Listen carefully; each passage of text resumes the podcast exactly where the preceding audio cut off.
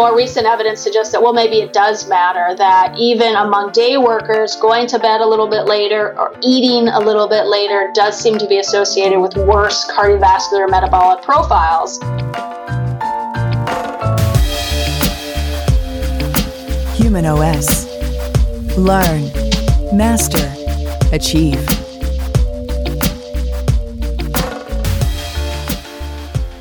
Kristen Knutson, welcome to Human OS Radio. Thank you for having me. So, our mutual colleague, Greg Potter, who's been a guest on Human OS Radio and a collaborator with creating some courses for Human OS, put us in contact. So, you guys met at a recent meeting, I understand. Yes, that's correct. We met in person. I follow him on Twitter, so I'm aware of Greg. And we met in the UK at a British Sleep Society conference, and that's how we got in touch with you. Greg told me that you have an interesting story about how you got into sleep medicine. Would you mind sharing that with us? Sure. So, my bachelor's degree is in English literature, but after graduating from college, I wasn't really sure what I wanted to do. So I moved to Chicago and I ended up working at Northwestern University. And while I was there, I took classes and ultimately decided that I wanted to go into biomedical anthropology because my interest has been in human health, but I was interested in it from a not just a biological perspective, but taking into account social and cultural factors. Mm-hmm. But while I was working at Northwestern University, my job was secretary to the chair of the neurobiology and physiology department. And at the time, that was Fred Turek.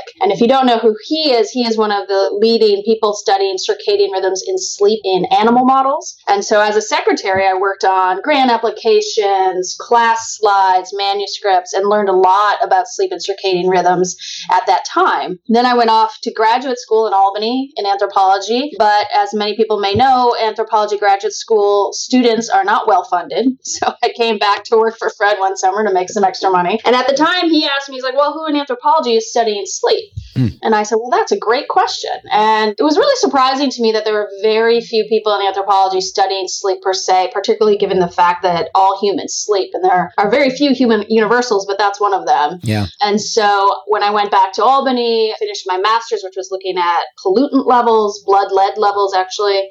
I told my advisor, "Hey, I want to study sleep now." And I think at first he thought I might have been a little bit crazy, but in the end, it worked out. That's a great trajectory of how you got to where you are. Tell us where you are now and the type of work that you do. Right. So now I am associate professor in the Center for Circadian Sleep Medicine at Northwestern University. So I came back to Northwestern, although now I'm at the medical school campus uh, downtown Chicago instead of up in Evanston. And my research focuses on, broadly speaking, two main questions: is what is the role sleep and circadian rhythms have in health, and often my focus has been on cardiovascular and metabolic health. Mm-hmm. But again, as an anthropologist, I'm also interested in sociocultural factors, and so have a big interest in looking at whether sleep mediates health disparities between racial and ethnic groups or socioeconomic groups. We can talk about both of those today. Let's start with sleep and metabolism. That's where I first became aware of your work. That's area where I've done research myself. So I've read a lot of your papers. Tell me about some of the first studies that you got a part of and then started to lead on your own? As we know, that obesity has been on the increase for at least 40 years, rapidly so, too rapidly to be explained by changes in our genetic makeup. And so a lot of people have been trying to understand what led to this obesity epidemic because obesity is associated with a wide array of health problems from diabetes to heart disease to cancer to arthritis. And so it's really, we need to understand why obesity is so highly prevalent today. And I think the sleep field had started to identify associations between how much and how well someone sleeps and obesity risk. And so my early work, after I finished my PhD residency requirements at Albany, I joined the group led by Eve Van Cauter at the University of Chicago, who led some of the seminal work looking at experimental partial sleep restriction on cardiovascular and metabolic parameters. And that work is sort of what led to an explosion of additional work looking at habitual sleep and cardiometabolic disease risk. And so that is where I started and why I started focusing a lot on the metabolic effects of sleep and health. And if you're listening to this podcast and you're not in the sleep field, it's good to understand that Chicago is like an epicenter for sleep and metabolism research. There's Ed Van Cauter is certainly a notable figure in there, but there is so much good research that starts there and then spreads out and goes to different institutions. And once people advance in their career. Oh yeah, our trainees, we send them out into the world to expand the work. So Van Cauter's work has been typically experimental work, and her collaborators would bring typically healthy individuals into the lab and restrict time available for sleep and look at the effects on cardiovascular metabolic measures. So, for example, they've seen that you know restricting time in bed only four or five hours per night is associated with reductions in insulin sensitivity and glucose tolerance, which, if that was maintained on a chronic basis, would increase the risk of diabetes. But they've also seen that these experimental studies have led to alterations in appetite hormones in a direction that would increase appetite. And indeed, when they asked subjects, research volunteers, about their appetite, they did see appetite increase, especially for calorie dense foods like potato chips, cookies, candy. And so that led to concerns about, well, maybe sleep is related to obesity risk. And other experimental studies that allowed the volunteers to eat what they wanted after sleep restriction did see, in fact, that they did eat more after sleep restriction. But, you know, these are experimental studies, so they're short term by nature. They're a week or two at the most in the laboratory. And the question remained well, if they were to remain a short sleeper, maybe their body would adapt and it wouldn't really be associated with risk of obesity or diabetes in the long term. Right. And so that's where my work came in is I wanted to take these research questions outside the laboratory and look out in the real world and see does habitual sleep pattern associate with cardiovascular or diabetes or obesity risk. We know that obesity is a major public health issue and it's grown tremendously over the last 40 years and it associates with 50 to almost 100 different comorbidities. So it's a major public health issue the association between less sleep and the increased risk for obesity was noticed. And this either happened concurrently or just before looking into, okay, well, what if we restrict sleep in people in the lab? What kind of effects do we see? We see alterations in glucose metabolism. We see changes in hunger and even the type of food that they pursue the next day, changes in eating behavior. And this has now led to you saying, okay, well, here's another area of this that we can go a little further. So, what are the risks of cardiovascular disease for people that generally get less sleep on average? Is that correct? Exactly. Okay. Because, yeah, again, experimental studies are obviously a very strong research design, but they're short term by nature. And, Right. and if we're interested in chronic disease, we have to understand or try to understand more long term associations between habitual chronic sleep behavior and risk of disease. And there have been many large observational epidemiologic studies that have now looked at some measure of sleep, whether it's self reported sleep duration or subjective sleep quality. And in general, the results in these large observational studies are consistent with the experimental studies and have found that people who sleep typically less than six hours per night, adults, is associated with increased incident obesity, diabetes, coronary heart disease, and stroke. And poor sleep quality has also been associated with incident diabetes risk as well. And some of my early work with an epidemiologic study called Cardia, we added wrist actigraphy monitoring to try to get an objective estimate of sleep because most prior observational studies relied on self reported measures. And we wanted to try to obtain a more objective estimate. And if you're not familiar with wrist actigraphy, its methodology is very similar to a Fitbit type of device that's based on wrist movements, but it has been validated against gold standard polysomnography measures of sleep. Right. And that's easier to execute on that. So instead of bringing somebody into the lab where they've got many hookups to measure sleep more intensely, actigraphy tracks decently well, at least according to some measures. So it's easier to implement in a larger population or over longer periods of time. I think important too because you can do polysomnography in the home, and I do that, and as do others, but you can only do so many nights in a row. Yeah. One, two. But even if you are, you're hooking up all these electrodes on these people's heads and face and arms. They're not going to, after you hook them up, they're not going to decide to run out to grab a beer or, or go to a movie. You know, they are covered in electrodes, and they're very aware that their sleep is being monitored. So I really do think it's going to affect their behavior. It's the only way we can get really well measures of sleep stages like REM sleep or slow wave sleep. But if we really want to understand habitual sleep patterns and behaviors, actigraphy is preferable because you, like you said, you can do multiple nights in a row and people don't sleep the same amount night after night after night. So you do need to capture multiple nights in order to get a more reliable average of what their sleep looks like. Let's look at the question of sleep quality versus just sleep time. And there does seem to be indications that changes or reductions in REM and slow wave sleep seem to be important for metabolism and eating behavior. Have you done any work in those areas specifically? I have not because most of our epidemiology studies have had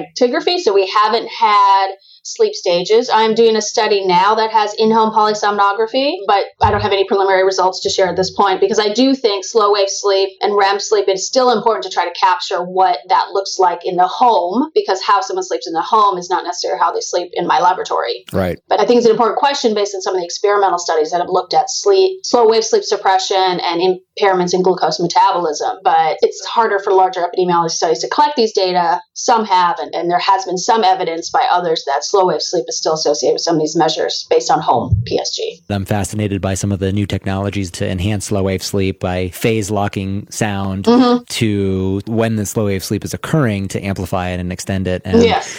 It looks like there's multiple different groups that are working on something like that now. So I'm hopeful that that will be a successful intervention that could be broadly used. Yeah, and I'm fascinated too. I know a lot of people doing it right now are focusing, I believe, on more on cognitive outcomes. But yeah. from a cardiometabolic perspective, if slow wave sleep is particularly important for cardiometabolic function, then I hope some of these studies are also collecting that data as well. Yeah, perhaps clearing beta amyloid, perhaps improving memory and cognition, and also the metabolic parameters too. That needs to be addressed as well. Hmm, maybe we just thought of a study. Wait, that's yeah. great.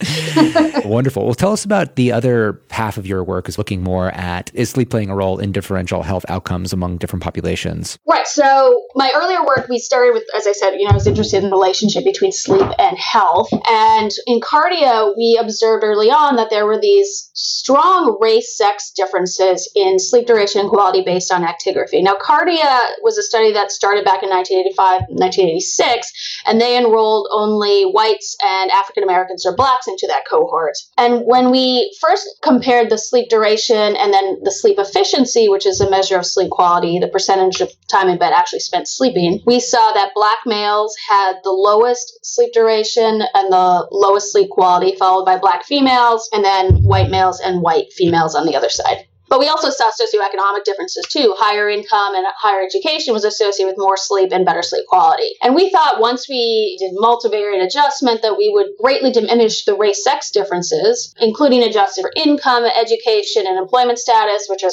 main three socioeconomic indicators commonly used, as well as a variety of other behavioral or environmental factors. And still, the race sex differences persisted strongly. And so this was really the first analyses for me that suggested that there may be these race sex differences differences in uh, sleep duration quality based on objective measures that aren't easily explained away just by socioeconomic indicators. Now, as a caveat, I should point out that these are broad indicators and certainly do not capture all the socioeconomic, cultural, psychosocial factors that differ between race ethnicity due to social differences in our country. So I do acknowledge that, but I think it's worth exploring because if sleep's important for health and minorities are not sleeping as well, then that is a pathway through which health disparities may arise. And so that's what led me to another study that I was part of where Mercedes Carnethon at Northwestern led called the Chicago Area Sleep Study. In that study, we had whites, blacks, and a group of Hispanics, as well as a group of Asians. And in, in that study, again, we saw that these differences between blacks and whites using objective actigraphy persisted. In that study, we had an objective estimate of sleep disordered breathing, so we could exclude that as a potential explanation for sleep differences between these groups. And we also saw that the Hispanics and the Asians also slept less than the whites. So again, like it's a very common finding, not just my group, but other groups as well. And so now we really want to see is sleep a mediator? Mm. We've had two papers, one from Cardia, one from the Chicago Area Sleep Study,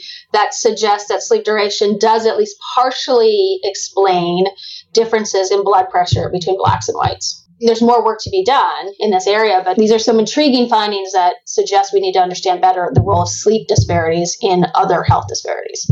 Did you mean that gender and race are mediators of sleep, or am I misunderstanding? For example, being African American or black is associated with higher blood pressure or risk of hypertension. Is sleep partially explaining that difference in hypertension between blacks and whites? Right. Okay. So sleep is mediating the relationship between race and blood pressure. Got it. Yeah. Or diabetes or whichever outcome. You can see how you're really honing in on getting a true answer here. So is it just socioeconomic? Is it other factors? Is it breathing? Or is it the differences in sleep between gender and race that's leading to these outcomes? That's very, very interesting. Yes. Are you currently enrolling and conducting a studies? And do you have plans for future studies as well? Yeah. So I have one ongoing study where I'm enrolling blacks and whites and doing detailed measures of sleep in the home using actigraphy and polysomnography in their home, in their bedroom, as well as some circadian measures. So dim light melatonin onset to see if there's any circadian differences between blacks and whites as well. Because in addition, we talked about sleep duration, we talked about sleep quality, but I think timing of behaviors is another area. Yep. Like sleep timing that may be relevant for health as well. So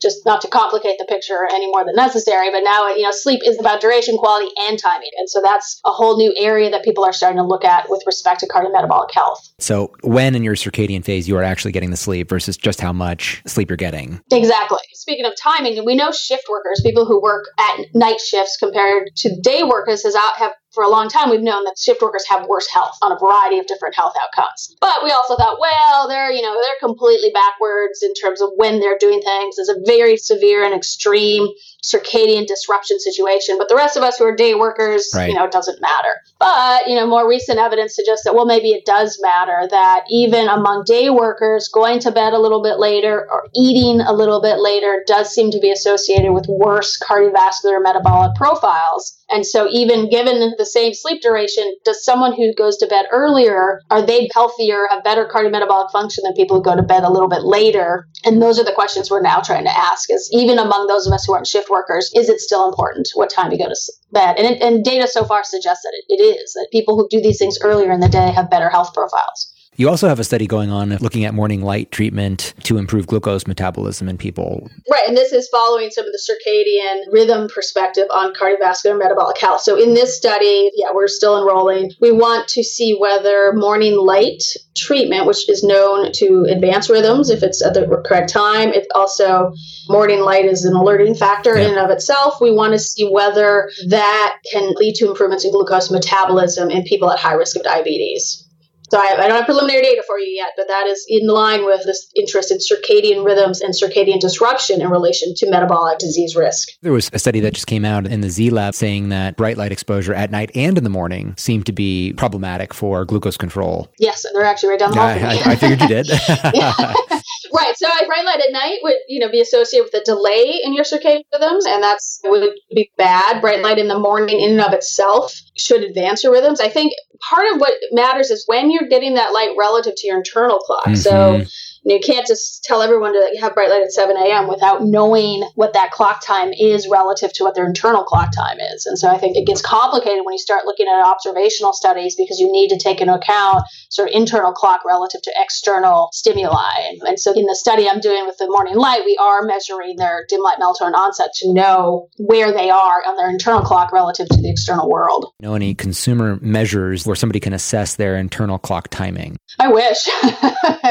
be a lot. Yeah. I mean, the short answer is no. I know there's some people trying to develop ways of assessing Mhm. it.